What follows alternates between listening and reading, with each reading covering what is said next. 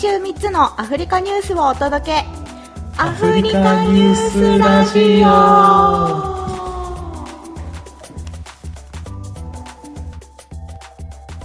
では今週の2つ目の記事です。ここからは直吉さんが多忙のため、私ジャクソン一人で進めていきたいと思います。2つ目の記事は、コンゴ民主共和国が東アフリカ共同体に正式加盟へという記事です。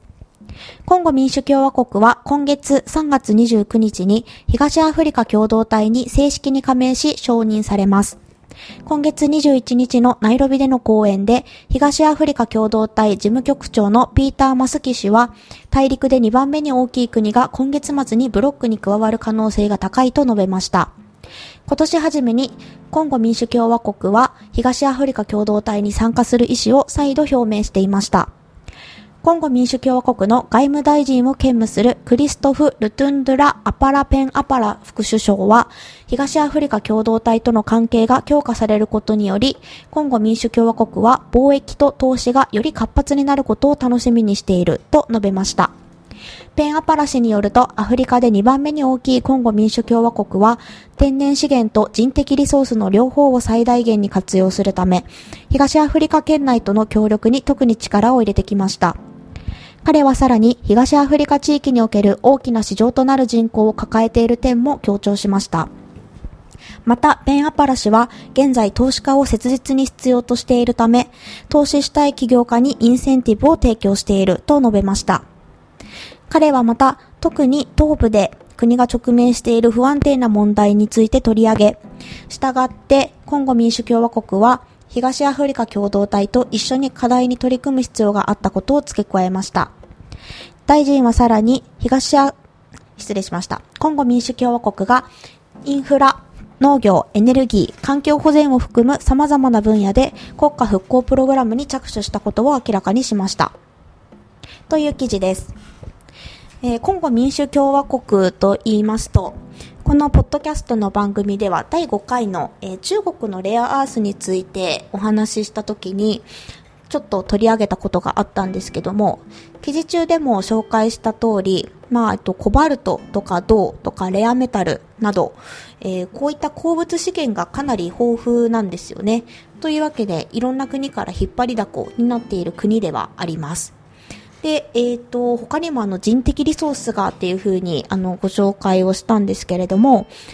かなり人口が多い国でも有名です。アフリカ大陸内では4番目に人口が多くて、若年層がかなり厚いっていうことで、市場として捉えることができれば、かなり大きいマーケットになるというので、外国人の参入を進めていこうという国の動きもありますね。で、人口はですね、1億80万人ですね。日本が1億2534なので、それに近づく、ちょっと開きはありますけど、近づくぐらい、2000万人の差ぐらいですね。で、直吉さんがいるケニアは5070万人。で、私がいるタンザニアは5800万人なので、2倍以上多いっていうようなところであります。はい。で、政権についてちょっと触れますと、これまでなんでこの東アフリカ共同体 EAC に入ることができていなかったかっていうと、この政治的に不安定な状況がかなり大きかったんですね。2019年の2月に、国内最大与党である民主社会進歩連合というところのチセケディ党首という方が、この方が大統領に就任しております。で、この方で第5代目だそうですね。で、コンゴ民主共和国史上初めて民主的な政権交代が実現したということで、それまではクーデターで政権が変わってきていたので、この時が初めて民主的な政権が樹立されたということで、国は安定の方向へ向かっているというようなところです。ただ、これもその政権交代実現が起きたのも2019年2月のことなので、まだ3年前の話ですよね。はい。で、あと記事の中で、最後の方に、このコンゴ民主共和国の東部の方で国が直面している不安定な問題があるというふうに言ってたんですけど、私ちょっとこのことについてあまり知らなかったので、外務省の出している安全についてのウェブページありますよね。あそこをちょっとチェックしてみたんですけど、この多分東側の問題っていうのは、葛西3州っていうところかな。あと、バズエレ州北部、大上レ州、イツリ州、北キブ州、および南キブ州っていうのかな。ここあたりがかなり危険というわけで、退避勧告が出ていますね。レベル4で、退避してください。渡航はやめてください。というふうに、ウェブサイトには書いてありました。で、これどういう状況になっているかっていうと、ここら辺のこのコンゴ民主共和国の東側ですね、は、この、政府の統治がまだ、完全に行き届いていない状態らしくて、反政府の武装勢力による地元住民や外国人の虐殺、誘拐、非人道的行為が多数報告されているというふうに書いてありました。で、極めて劣悪な治安状況が続いているということで、日本人の人は退避してくださいというふうに言われているそうです。で、最近の情報ですと、2021年の5月には、このチセケディ大統領は、イツリ州及び北キブ州全域に戒厳令を布告していて、州政府を、軍警察指揮官の当時に変更し、対武装集団掃討作戦を継続しているということだそうです。で、未だに住民の虐殺や治安部隊の攻撃が収まっていないということで、かなりこの辺りの地域は厳戒態勢が取られていて、治安が悪いということらしいですね。そういったところがあるので、国全体で見ると安定の方向には向かっているけれども、ちょっと当時できていない部分もあって危険でもあるというような国だそうです。で、今回、そういう国、コンゴ民主共和国が、この東アフリカ共同体に正式に加盟するということで、一番大きな点は、この人口がかなり多いので、ここに向けて、他の、東アフリカ共同体に入っている他の国が、コンゴ民主共和国を市場として、たくさん物を売れるっていうのがありますね。なので、貿易が活発になるだろうということで、タンザニアも含め他の国も、このコンゴ民主共和国が今回加盟することについては、すごく前向きな反応を示していると思います。タンザニアでは、この報道については、かなり前向きなコメントをしている記事を多数見かけました。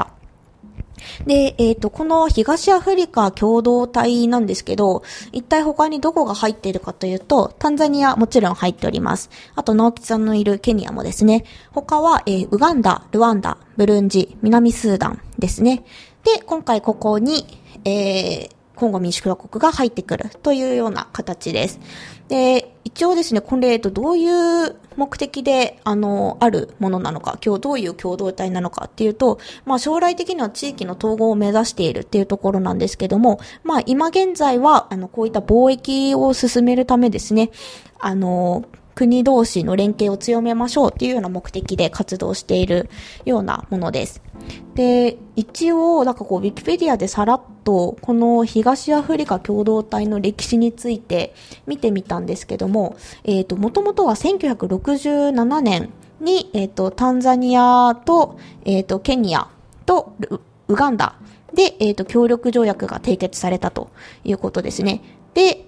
その後、1977年、10年後に、ケニアが、なぜかタンザニアやウガンダを上回る議決権を求めたっていうことで、一旦崩壊しています。で、その翌年には、ウガンダとタンザニアが戦争状態になってしまったので、せっかく結ばれた協定ではあったんですけど、このケニアとタンザニアのウガンダを、3国を結んでいたこの協定は、一回もう、崩壊しております。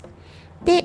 その後ですね、ちょっと時間が空きまして、2001年に、地域の情勢が安定して、もう一度このケニア、タンザニア、ウガンダの3カ国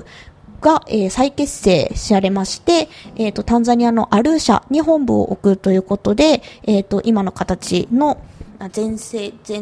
衛となるような共同体が発足しています。で、その後2005年には、貿易を、より活発化させるために関税の同盟が発足しています。で、2007年に、ルワンダ、ブルンジが入って、他の国々も入ってきたと。で、今年、もうすぐ、コンゴ民主共和国がここに加盟しようとしているっていう感じですね。なのでまあ、どんどん大きくなっているような共同体ではあります。今後これで貿易がより活発になるといいですね。タンザニアは特にコンゴ民主共和国にはかなり輸出をしておりますので、そこがまた対外的にも増えてくるんじゃないかなと思います。では、この記事一旦ここで終わります。